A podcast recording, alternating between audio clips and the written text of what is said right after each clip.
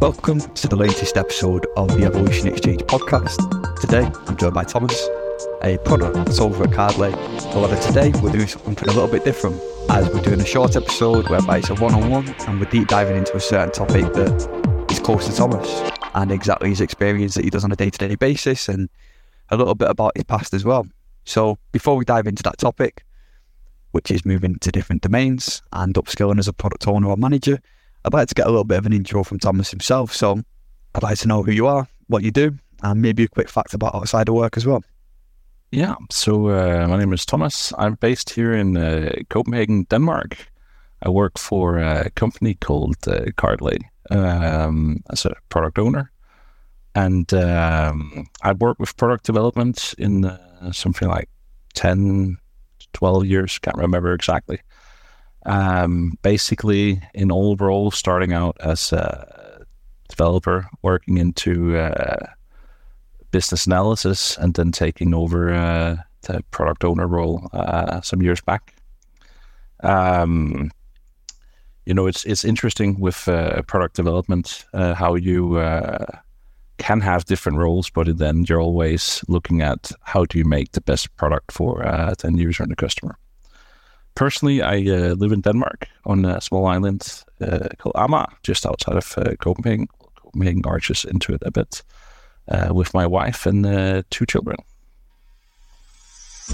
Hi everyone, this is Chris Bennett here, the Nordics Managing Director here at Evolution. I really hope you're enjoying the podcast so far. We're committed to doing recruitment in a different way that adds value to both our clients and candidates by providing you with amazing speakers and leading edge discussions on what's going on in the tech scene at the moment. There are three reasons why you should contact me.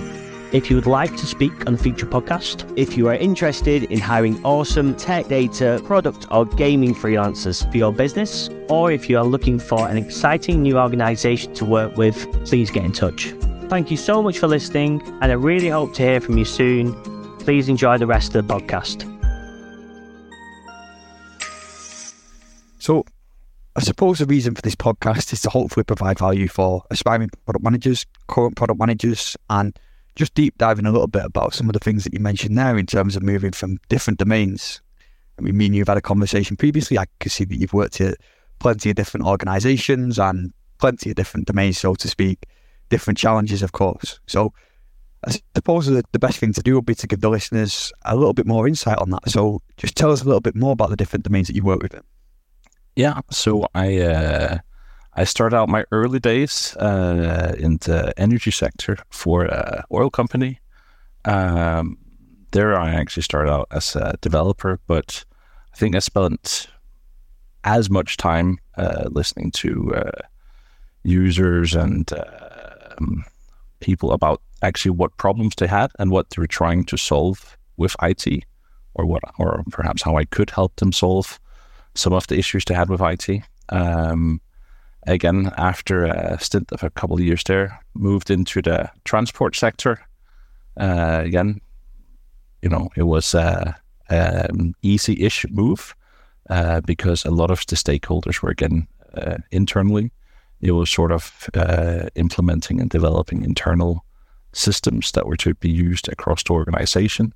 What was interesting here is obviously the size of the organization with uh, something like 90,000 employees located globally all around the world, with everyone actually uh, needing to uh, to use it and ha- use the system and have some sort of opinion about what the system should be able to do. So again, it's it's uh, listening to many many different stakeholders and customers, and you know uh, what what the people in Copenhagen thought the system needed to be used for uh, was not always uh, aligned to what the expectations were in the different regional countries and end users around the world. So that was also quite interesting uh, to get involved in that and understanding, you know, it's not just the end users and what they need, it's also understanding the whole business, like what is that we're trying to solve here, you need to understand, you know, what drives the business and what is it the business needs and wants uh, to be able to go and sell to their customers, right? Um, so it would be very difficult to solve a problem like that just by isolated looking into uh, just one user having one process. Uh, had to look at the much bigger picture to actually make the best possible solutions there. After uh, three years working in uh, different initiatives there, I moved on to uh, banking. So, uh, complete turn of uh, events again. I started out in the uh, trading space of, of banking, more specifically the post trade area. So, essentially, what happens after you have executed a trade. Um, again here it's it, it wasn't just enough to figure out what are the you know needs of the internal processes or uh, even the customers here uh, working in just this space because you have to look into the whole value chain like the whole what happens even before the trade is executed to executing the trade to then the post trade and the back office uh, tasks uh, that are involved with that. Um, to actually make sure that you make solutions that work great end to end and not just solve a single little problem, right? Uh, very interesting. Uh, after that, having sort of got my foot inside the, the banking area, I moved to uh, credit and risk area, uh, more specifically uh, debt management. Um, so, you know, working with uh, clients who have a hard time paying their debts, for example, um, which then moved into uh, more of some anal- analytics roles uh, that then uh, ended up in compliance, basically. Uh, looking into uh, AML and, and anti-money laundering and so on. So, uh, having been, you know, around most of how a bank operates in terms of both compliant risk management, the trading area, the markets area, um, I then, after five years, ended up in Cardlay, which is a very different ball game from what I had been working with before, coming from sort of large corporates down to uh, scale up. Um, you can say some of the elements working for scale up were also some of the elements uh, that were important in the markets area with, with time to money, or sorry, time to market being important. Um, but also you know uh, the the freedom to you know not be have this rigorous uh, framework that you sometimes need to go through when you want to develop product or solutions uh, within the the banking area, which is very at least some areas are very very heavily regulated, where even just making minor changes can take six months to have approved and released. So um, that was sort of my journey around in the different uh, sectors. Also, yeah. you've made a a nice little analogy there and an, an overview, perhaps, of working at some large corporations and then moving into a more of a scale up. Some of the benefits that it has in terms of bureaucracy and being able to get things over the line. But I suppose one of the things I wanted to ask was you've got a variation in experience from working in large companies to scale ups that you're currently at, as well as different industries. So you've obviously gone from an oil company through to a bank, even compliance, and now a small scale up where you're dealing with, you know, what you do over at Cardlay. So just tell me a little bit more about what skill you find essential. What's the overarching skill that you've taught from opportunity to opportunity and you continue to use in your day to day work now?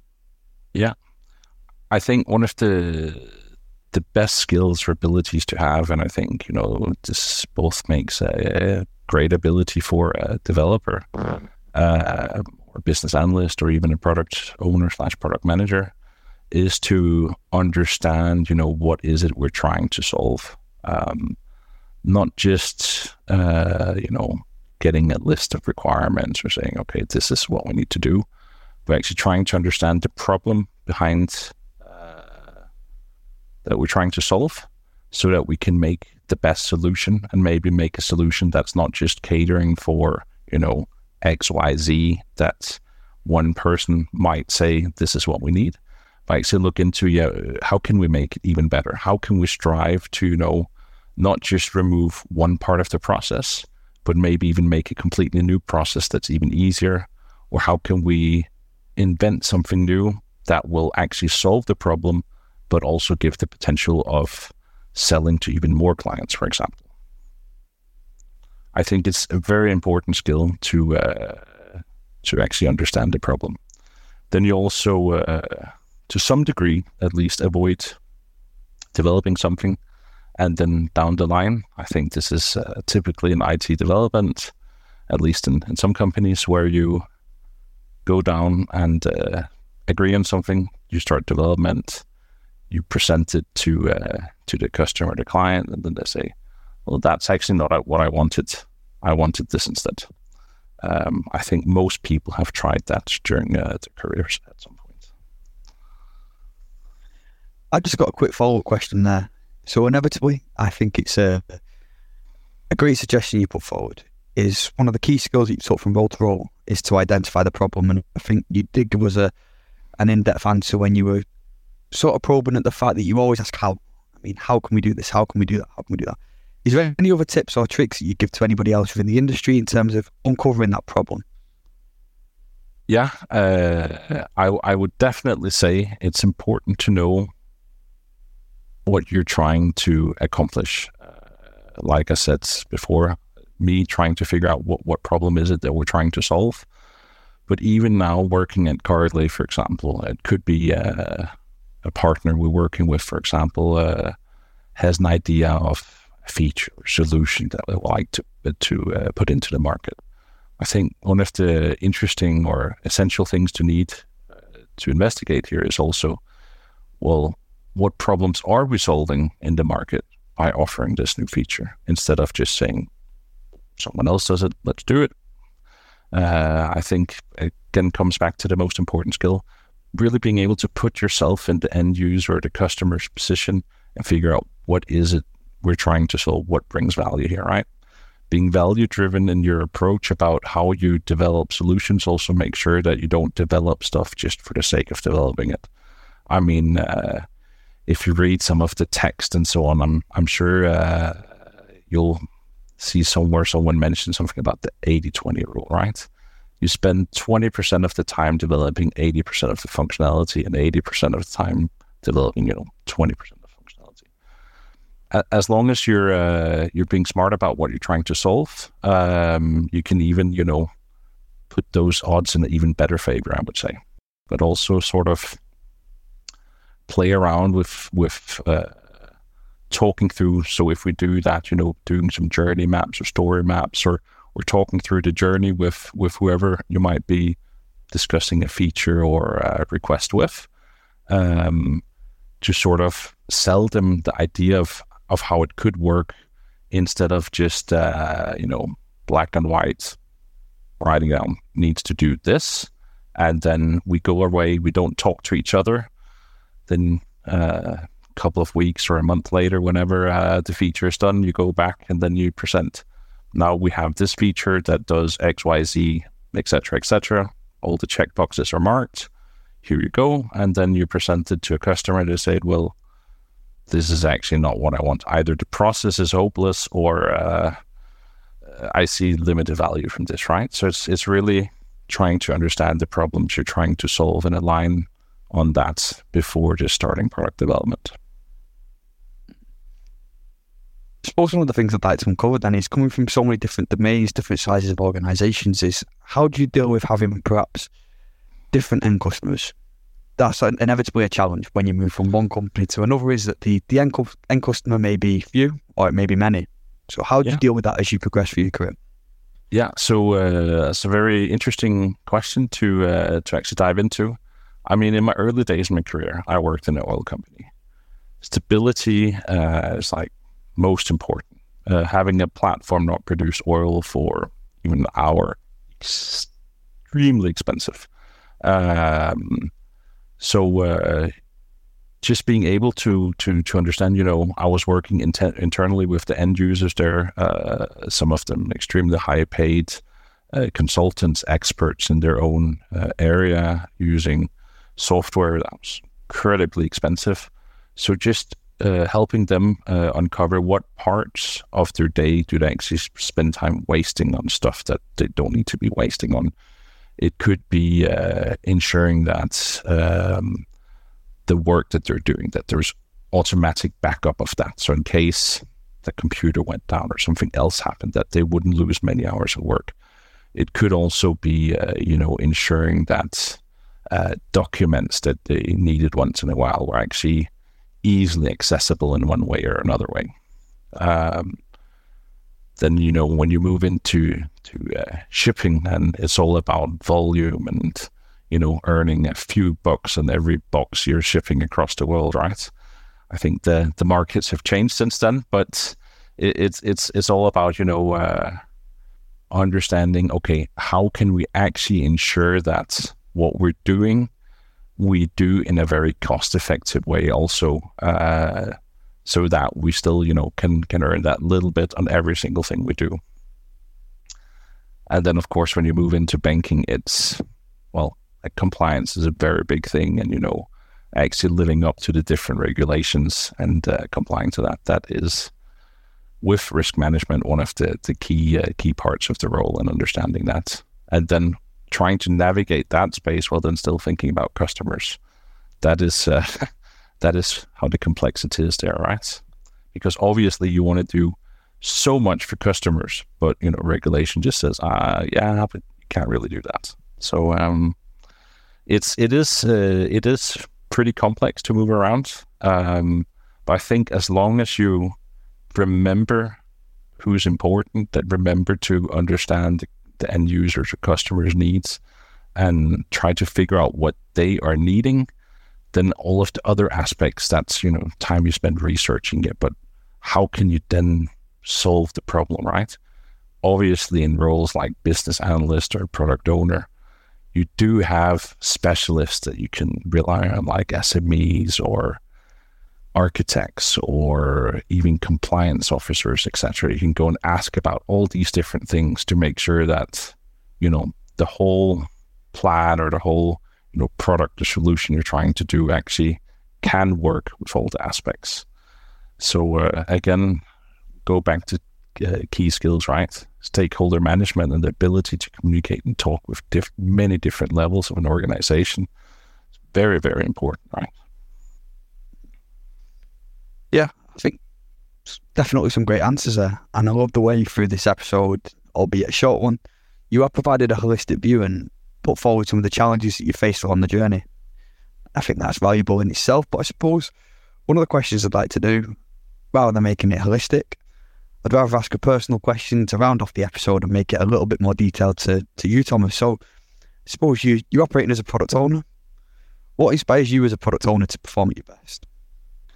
I think I've had uh, at least a few times, probably also more than a few times, where throughout my career I have developed the product uh, with someone or with an end user or even to a customer where we have we've talked through you know what what are the needs that we need to solve and what what, what is that?